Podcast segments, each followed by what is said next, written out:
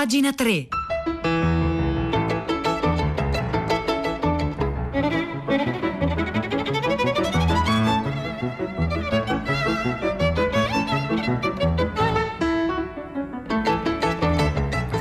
Le 9, 1 minuto e 5 secondi di venerdì 18 giugno 2021. Buongiorno a tutti da Silvia Bencivelli, bentornate e bentornati a Pagina 3, la cultura nei giornali, nel web e nelle riviste.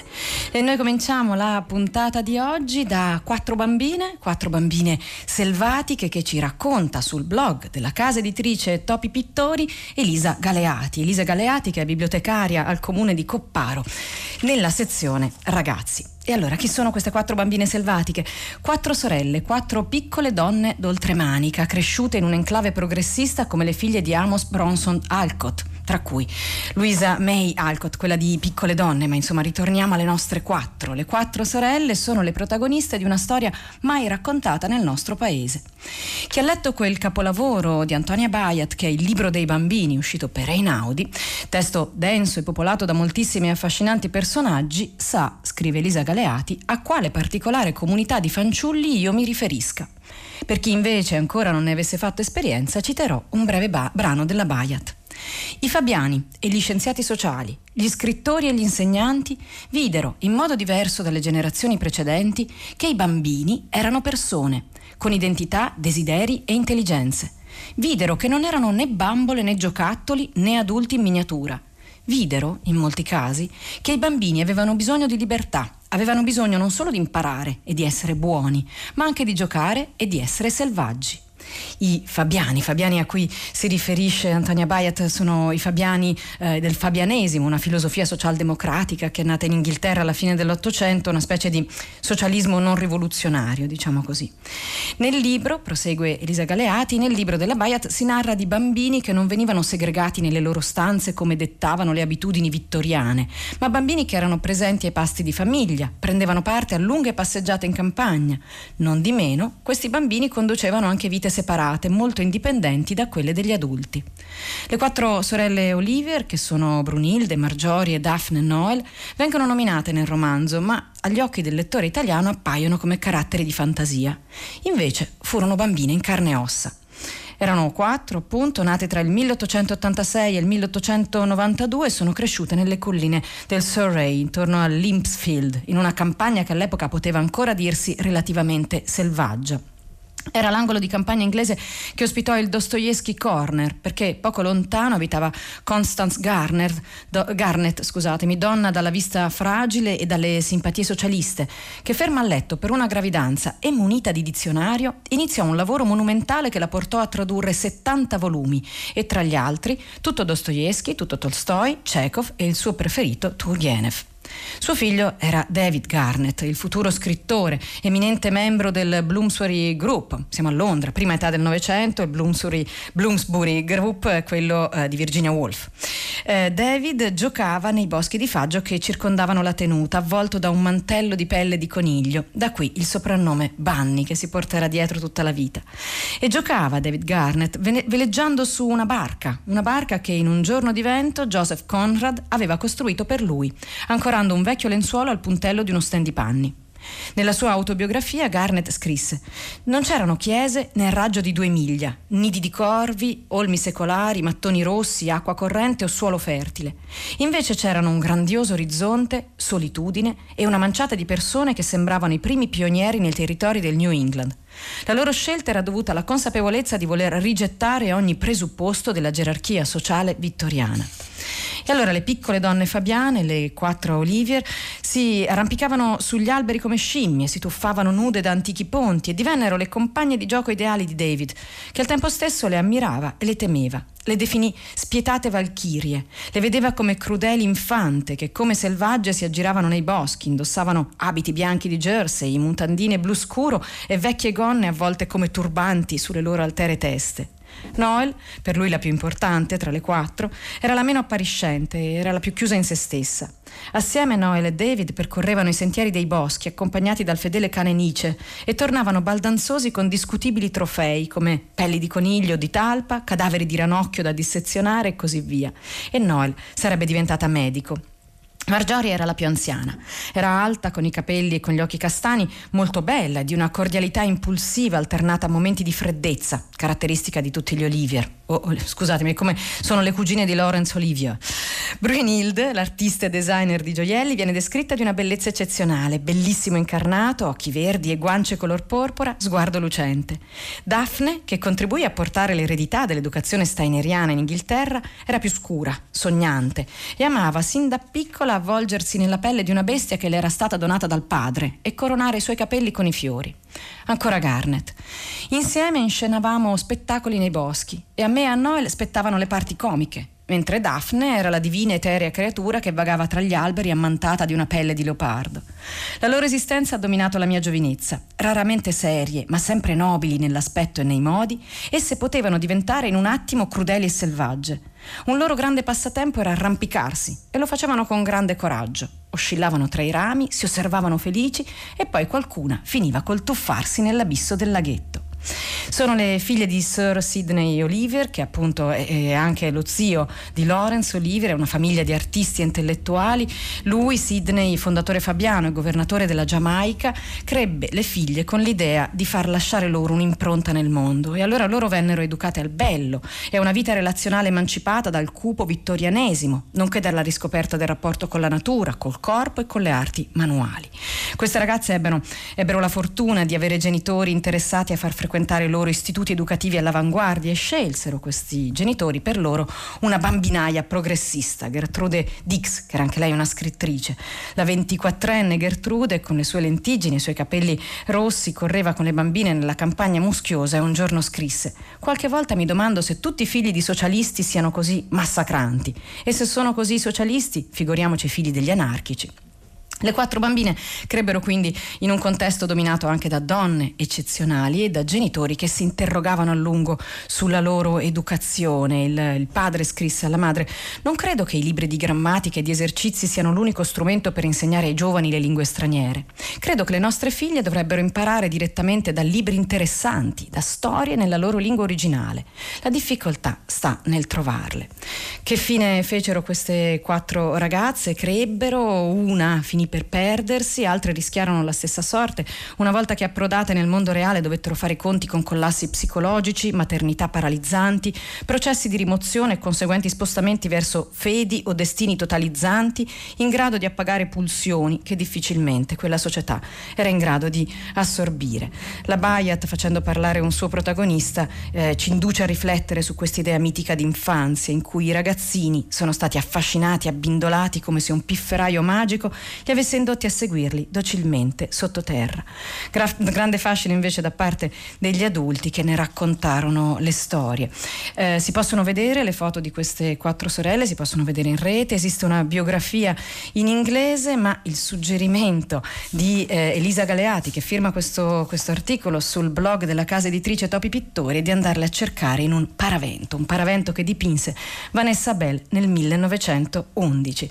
Questa è la storia di 4 bambine selvatiche, la firma Elisa Galeati sul blog della casa editrice Topi Pittori. La trovate linkata anche alla nostra pagina web, che è www.pagina3.rai.it.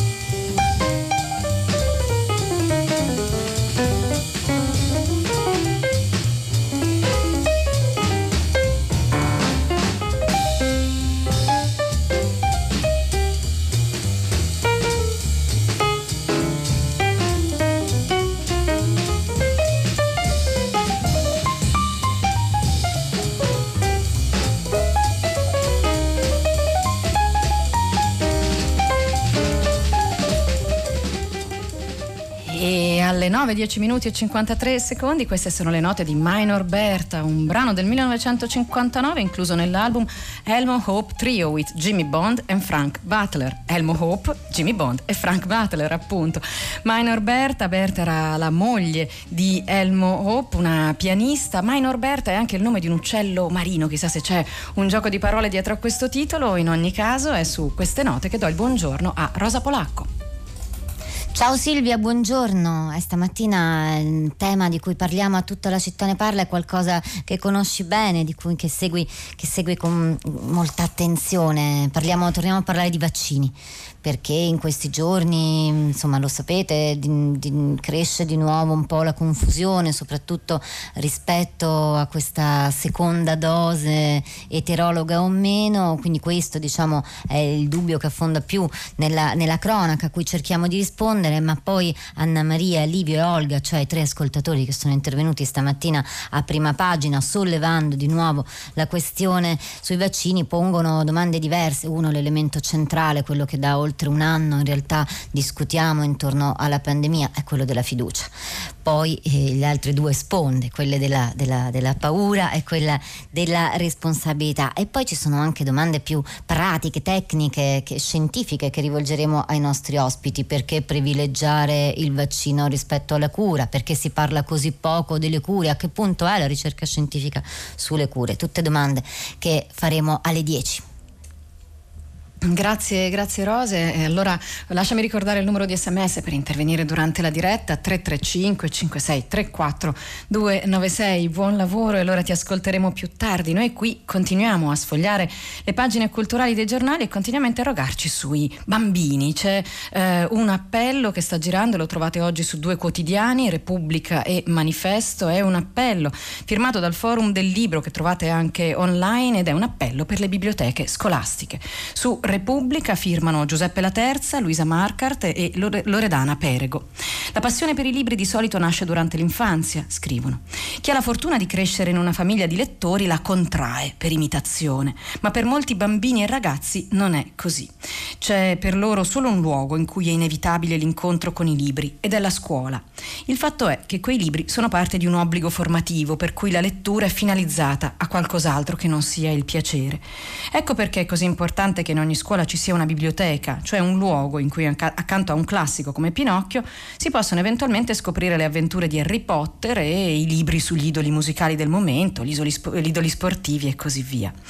Tutte le scuole, proseguono i tre, dichiarano di avere una biblioteca, ma nei fatti spesso si tratta di una stanzetta, spesso chiusa, spesso addirittura soltanto un armadio, e soprattutto manca una figura essenziale, quella del bibliotecario scolastico, che invece esiste in molti altri paesi europei. E non pensate soltanto ai paesi ricchi, esiste in molti altri paesi europei. E per esempio in Portogallo una politica di 25 anni ha costruito un sistema nazionale integrato di biblioteche scolastiche, integrato a quello delle biblioteche pubbliche, che funziona molto bene, e noi non ci siamo mai riusciti. La Terza, Marcart e Perego scrivono: le esperienze virtuose non mancano, ma sono frutto quasi sempre dell'iniziativa di singole persone, insegnanti, docenti, bibliotecari, dirigenti scolastici, genitori. Però all'inizio dell'anno scorso la legge aveva stanziato 1 milione di euro per la formazione degli insegnanti al lavoro di referente di biblioteca scolastica. Una formazione da svolgere attraverso corsi istituiti dalle scuole, polo delle diverse realtà territoriali, ma quella norma non è stata tradotta in pratica. E allora appunto l'appello del Forum del Libro, che è stato rivolto al ministro. Gino Roncaglia, sempre dell'Università Roma 3, sul Manifesto scrive anche altro, perché fra i temi caldi di queste settimane c'è la scuola della ripartenza, e allora è giusto interrogarsi anche su quale scuola. Gli spazi delle nostre scuole, almeno dalla primaria alle superiori, sono costituiti prevalentemente da aule di classe. I tempi del lavoro didattico sono scanditi dalla successione delle materie. Mancano o sono assai ridotti terzi spazi e terzi tempi legati all'approfondimento degli interessi individuali, forme più libere di socializzazione, lavoro collaborativo su temi interdisciplinari. Insomma, tutta questa carenza che rappresenta un forte elemento di ritardo nel nostro sistema formativo rispetto a quello degli altri paesi. All'alternativa secca, far gruppi di classe rigidi e aggregazioni rappresentazioni liquide si possono però sostituire modelli flessibili. Per esempio, appunto, un compito che potrebbe toccare alle biblioteche, uno strumento trasversale troppo spesso assente o marginale nelle nostre scuole. Una biblioteca scolastica funzionante, concepita non come deposito di libri, ma come centro culturale attivo e propositivo, in cui integrare informazione tradizionale e digitale e lavorare sull'approfondimento degli interessi e non solo sulla didattica disciplinare. Questa è questa è l'idea di biblioteca scolastica che il Forum del Libro ha dedicato alla ripartenza, e l'appello che è stato presentato al ministro Bianchi. Trovate questi due articoli che lo raccontano sulla Repubblica e sul Manifesto. I titoli dei due articoli sono: il futuro del libro dipende dalle biblioteche scolastiche, e le biblioteche scolastiche e il loro ruolo.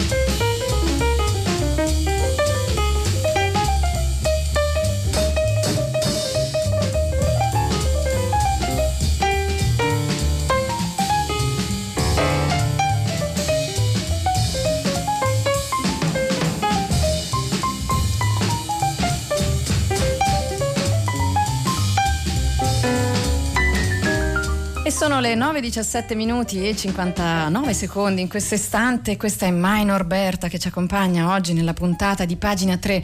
C'è già chi ci ha scritto a proposito delle 4 ragazze selvatiche inglesi, come Rosanna, che dice di essere rimasta affascinata da questa storia. Tanti altri messaggi stanno arrivando. C'è anche chi dice: conosco una famiglia simile, 2 figli, un'educazione fuori dagli schemi, in realtà i figli hanno avuto delle difficoltà a integrarsi. Insomma, non esageriamo nel vedere l'educazione dei figli come una missione. C'è anche chi dice: crescere in mezzo ai libri non vuol dire diventare lettori.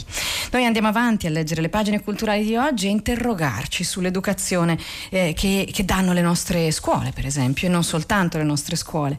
Questo è il filosofo Mauro Ceruti, intervistato da Marida Brignani e Giosiana Carrara sulla rivista online 900.org. L'articolo, molto lungo e molto complesso, si intitola Storia globale, cittadinanza multipla e pensiero complesso, le sfide educative della scuola di oggi e di domani. E allora la domanda, a un certo punto, la domanda delle due intervistatrici è: chi educhiamo oggi? E la risposta del filosofo Ceruti è la seguente: oggi abbiamo sempre più a che fare con bambini e adolescenti globalizzati, interdipendenti, che hanno moltiplicato e diversificato le loro opportunità di apprendimento. Se fino a poco tempo fa dalla scuola essi in pratica traevano la maggior parte delle proprie conoscenze, oggi ciò che apprendono a scuola non è che una piccola porzione delle informazioni in cui si imbattono nel corso delle loro giornate, e spesso non è neppure la parte riconosciuta come più stimolante o emotivamente coinvolgente. Tuttavia, al contempo, bambini e adolescenti sono anche sempre più isolati. Acquisiscono moltissime informazioni, si imbattono in culture diverse, ma procedono per lo più in modo frammentario, non dispongono di filtri interpretativi, sono in difficoltà quando devono selezionare, interconnettere e rendere coerenti le diverse informazioni in un percorso formativo unitario. Inoltre sono a contatto immediato con i più diversi linguaggi e le svariate culture che approcciano grazie alle nuove tecnologie della comunicazione e dell'informazione. E allora, in una situazione così diffusa, ma anche così difficile da fronteggiare, sta prendendo campo la convinzione che la scuola riduca le sue finalità di base alla semplice trasmissione di alcune competenze, tecniche e saperi di base. Ecco, quest'idea è scorretta. La scuola, soprattutto in tempi di pandemia, deve essere un laboratorio reale o virtuale nel quale gli studenti acquisiscono non solo informazioni, saperi e tecniche, ma anche dove costruiscono insieme agli insegnanti gli strumenti concettuali e culturali utili a a dare senso alla varietà delle informazioni, delle conoscenze e delle esperienze frammentate a cui oggi sono isolatamente esposti. Questo è Mauro Ceruti sulla rivista online 900.org, intervistata da Marida Brignani e Giosiana Carrara. L'intervista si intitola Storia globale, cittadinanza multipla e pensiero complesso, le sfide educative della scuola di oggi e di domani.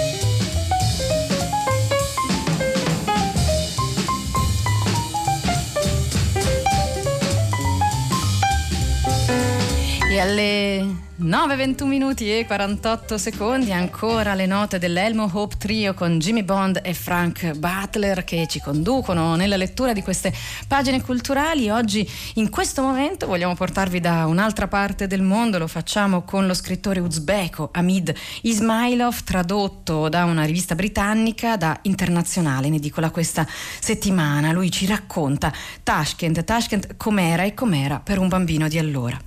Avevo 5 anni la prima volta che arrivai a Tashkent. Avevo accompagnato mia madre in visita ai parenti della città vecchia, che conservava un aspetto e un'atmosfera con secoli di storia. Nel 97 Ismailov scrisse un libro e la raccontò così. La cosa più emozionante erano le bolohana, le terrazze delle mansarde adiacenti ai tetti di lamiera delle case vicine. Quando ci camminavi sopra a piedi nudi, la lamiera faceva un rumore sferragliante, ti suonava sotto i piedi. Dovevi stare attento a non calpestare i giunti sporgenti. Il dolore era terribile perché il calore si accumulava sui giunti di metallo e tagliava senza pietà, come la lama di un rasoio, le piante dei piedi. Quando arrivavi all'ombra dell'albero del gelso del vicino, nemmeno il metallo fresco riusciva a lenire quel dolore. E però lì, sotto quell'albero, osservavi la moltitudine di tetti della città vecchia, ascoltavi da un altoparlante la voce lontana e pigra della radio, la radio che arrivava a ondate a causa del caldo che deformava l'aria bianca e luminosa. Tutto questo prima del 1966, poi dopo Tashkent fu colpita da un terremoto che distrusse la città, non il centro storico, ma la città intorno, e la città fu ricostruita, trasformandola in una delle metropoli più cosmopolite dell'Unione Sovietica. Betoniere e grattacieli che ricostruirono una città completamente diversa da come era. Ma come era? La mia gioventù creativa a Tashkent ha coinciso con gli anni della stagnazione di Leonid Brezhnev, quando era permessa solo l'arte ufficiale, scrive Hamid Ismailov. All'epoca c'era un cinema, il Pioniere, che in modo semiclandestino proiettava film girati da registi che erano contro il sistema, come Tarkovsky e Vaida, e lui lì recitò una sua sinfonia poetica che sarebbe stata vietatissima. Oltre a quel cinema, quando ero studente, c'erano altri luoghi dove incontrare gli amici. C'era una biblioteca, la biblioteca Navoi, e dopo aver terminato le mie letture andavo al bar accanto all'hotel Tashkent. A volte, mentre aspettavo, entravo nell'albergo, salivo qualche piano e mi lasciavo cadere su una di quelle lussuose poltrone che chiamavamo utopia, che è una parola che in questo caso viene dal russo utopat, cioè sprofondare. Me ne stavo lì seduto a leggere o scrivere poesie. Uno degli ultimi piani ospitava un bar dove i creativi e le stelle nascenti di Tashkent sorseggiavano vino locale o birra cecoslovacca. Spesso andavo in cerca di altre poltrone su cui leggere e scrivere, come quelle nel seminterrato del vicino museo Lenin, sistemate accanto al guardaroba, e lì scrivevo annotazioni sui libri che raccontavano di Tamerlano il Conquistatore. Poi andavamo al negozio di ravioli per pranzare con 15 copechi a porzione, quasi niente, il bar che era su via Karl Marx. Il più delle volte comunque io e i miei amici ci incontravamo nella piazza della Rivoluzione, nel fitto parco creato durante l'occupazione zarista degli anni 60 dell'Ottocento, pieno di alberi. Poi le cose sono molto cambiate. L'ultima volta che sono stato in città era il 1° marzo del 2017. Quel giorno le autorità uzbeke mi hanno espulso come persona non grata a causa delle mie opere e della mia attività giornalistica, spesso critiche nei confronti delle autorità. Perciò quello che so oggi su Tashkent viene viene dalle notizie online, dalle telefonate con i parenti, dagli amici che è ancora lì, che sono sempre meno numerosi. Tashkent ha ancora cose nuove e interessanti da offrire, con i suoi bazar, i rivenditori di shish kebab, con la sua gente accogliente, ma mi dicono che molti mahalla della città vecchia, quei terrazzi dove ci si tagliava i piedi, così preziosi per me fin dall'infanzia, sono stati demoliti e sostituiti dai maestosi ma quasi vuoti grattacieli di Tashkent City, un centro finanziario. Dicono che esiste ancora il teatro Ikkom, il primo teatro indipendente dell'Unione Sovietica, fondato nel 1976, anche se l'ex direttore è stato assassinato in circostanze poco chiare. Dicono che la vita letteraria sopravviva in case e musei, dove continuano le serate di poesia e perfino duelli poetici tra i giovani, ma Tashkent è una città che non conosco più. Si è persa dentro di me e l'ho scritta nelle mie poesie. Questo è il racconto della città perduta di Tashkent, lo firma Hamid Ismailov e lo trovate su Internazionale di questa settimana.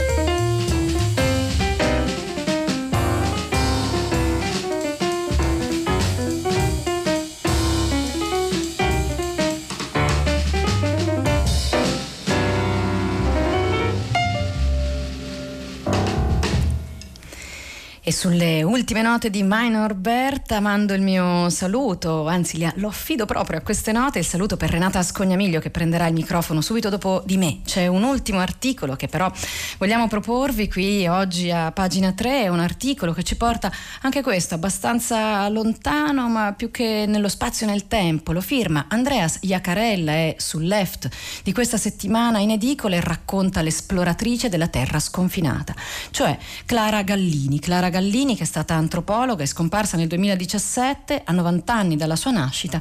Un libro raccoglie molti dei suoi contributi e soprattutto i contributi sull'Ottocento, sul manifestarsi agli albori della contemporaneità di fenomeni strani, imprevisti, apparentemente fuori tempo massimo, come sonnambulismi, magnetismi, spiritismi, fantasmi e anche medici. È una storia nuova, ma perché l'Ottocento? L'Ottocento, scrive Andreas Iacarella parlando qui sul Left di Clara Gallini, è stato il secolo di Turner e di Marx, dell'impressionismo e della nascita del movimento socialista, un vulcano di mutamenti che sembra pronto a esplodere. È il secolo di affermazione della modernità, tecnica scientifica, industriale, eccetera, ma anche modernità come trionfo del positivismo. Quindi modernità come problema, nuove povertà, nuove stratificazioni, razzismi, rafforzamento di differenze che diventano prigioni. Insomma, un panorama contraddittorio e turbinoso che Clara Gallini ha raccontato molto bene nei suoi scritti che trovate per le edizioni Curumuni col titolo Chiaroscuri, storie di fantasmi, miracoli e grandottori. Su questi fantasmi e grandottori finisce la puntata di oggi di pagina 3, finisce in realtà anche tutta la settimana. E allora Silvia Bencivelli vi saluta insieme al tecnico Simone D'Arrigo, a Marzia Coronati in redazione, a Cristiana Castellotti, a Maria Chiara Beranec alla cura del programma e a Piero Pugliese in regia. Vi ricorda che sul sito di pagina 3 potete iscrivervi alla nostra newsletter e ricevere ogni settimana il racconto di quello di cui abbiamo parlato qui. E a questo punto un saluto a tutti. Lunedì il microfono torna nelle mani di Vittorio Giacopini, a cui mando il mio saluto. Buon fine settimana a tutti, buon luglio, ci rivediamo presto, ma con pagina 3 l'appuntamento è come sempre per lunedì qui alle ore 9.